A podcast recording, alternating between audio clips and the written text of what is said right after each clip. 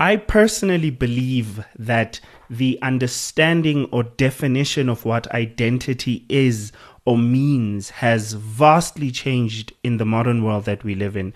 Many of us have no idea what identity should even be, let alone understanding your own personal identity. So, the question of does Jesus provide identity for young people today? The answer is actually that yes, he can, but Jesus cannot force an identity upon you. You have to be willing to accept and receive um, the identity that Jesus can give to you. But what does it mean for Jesus to even give you an identity? And I think before we can even get to understanding that, we first have to understand what identity is. Now, these days, identity is so, so, so confusing, especially if you're a person who is immersed in social media and you're influenced by social media. Your understanding of identity can be very, very skewed because it's become very self centered. Identity these days has become whatever makes you feel good, then that is who you are, and you need to become more of that you know and whereas jesus comes and talks about concepts of turning the other cheek loving your brother uh, washing your brother's feet talking about he who is greatest amongst you is the one who is going to serve you the most. Those concepts are not ones that are interwoven into modern culture.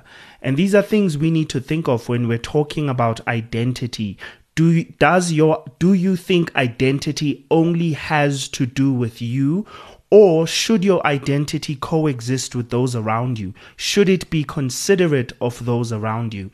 And I think that's the main battle with the idea of identity today. Like people fail to strike that balance of where identity needs to be about me and where do I now need to be considerate of those around me. Um, I've been listening to a conversation going on right now on the internet about the idea of uh, women who become widows um, you know, at at the cost of uh, husbands who have now decided that they've they're changing their identities um, and they're leaving their families, and this now leaves these women to become, um, you know, widows, and and it's very very sad because they are seeking themselves, you know, to complete who they are. And that's the problem with this idea of identity that is self serving. Um, so let's understand first of all what is identity. You know, a, a simple explanation um, in a dictionary will say something like the fact of being who or what a person or thing is. So it also just gives the sense of the fact that identity has everything to do with you as an individual, right?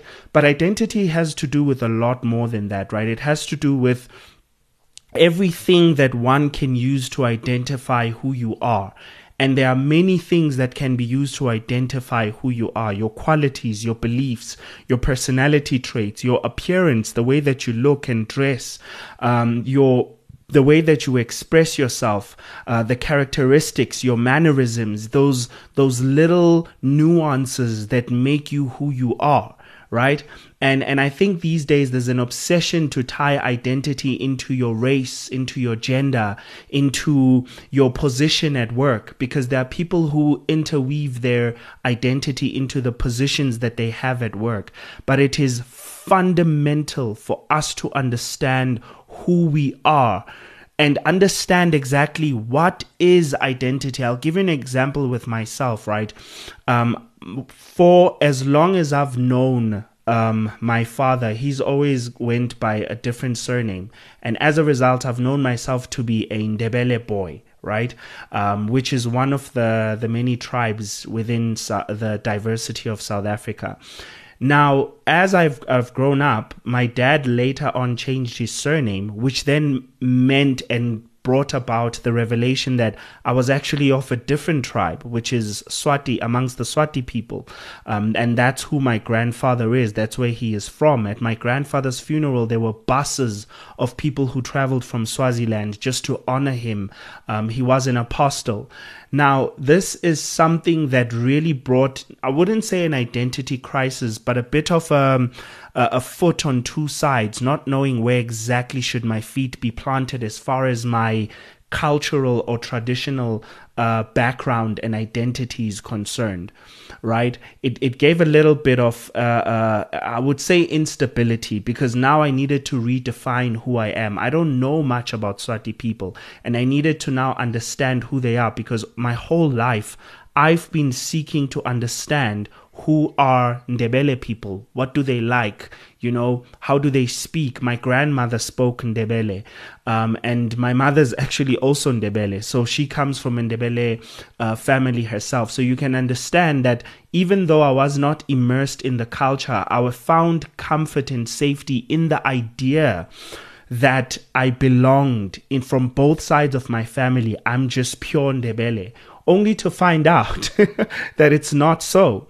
Uh, now, if you look at it from a broader context, I am still Nguni. I do fall part of the Ndebele, um, Zulu, Xhosa, and Swati community. However, it does help also to be more specific about your identity, right? Because it does bring about a sense of comfort. It does also bring about a sense of knowing how you, based on where you come from, do things, you know? Um, and I and, and this is not necessarily the topic that that we're, we're having the conversation we're having today. So I'm not going to delve deep into that. Uh, but the point I'm making actually is that um, identity is very useful in defining who you are. And it's important for us to understand that our identity is not God knowing who you are should not be treated as though it's everything. And you need to sacrifice your family and everything on going on on the journey of discovering who you are. Because at the core of it identity is all the things that we can use to to identify you as a unique individual. But also identity is very much tied into the community you belong to. And I think this is something that we're missing in today's generation, right? The fact that identity is not just what I want for myself. The fact that you are part of a family, the fact that you're a father or a mother, the fact that you're a husband or wife, the fact that you're someone's daughter, all of that falls part of your identity. Um, the fact that you are a, a, a member of a certain church, the fact that you're a member of a certain group, they instill within you uh, uh, pieces of your identity are learned from them because we are not built out of ourselves. If you were born the only individual on planet Earth, your identity would suffer. In fact, you might even go insane because you need to learn and pick up little personality traits from different individuals, which ultimately build who you are. But now, coming back to the question of how can Jesus provide an identity for you? In understanding that identity is not just about race, it's not only about uh, personality, it's not only about your culture, it's not only about your gender. It's it's a holistic concept. Once you understand that, then you can begin to understand how Jesus can come about giving you a sense of identity, right? How? Because Jesus can come and give you a, a sense of community, for example, right? Um, if you believe in Jesus, then your community is your brethren, those who believe what you believe. So now you have a sense of community. If you believe in Christ, you have a sense of principle because Jesus comes not just with the idea of just being Christian and being holier than thou, but Jesus comes with certain morals and values and ethics and beliefs that you will now hold on to as a result. You will still have your unique personality, but you will now have certain values. You will, for example, value marriage.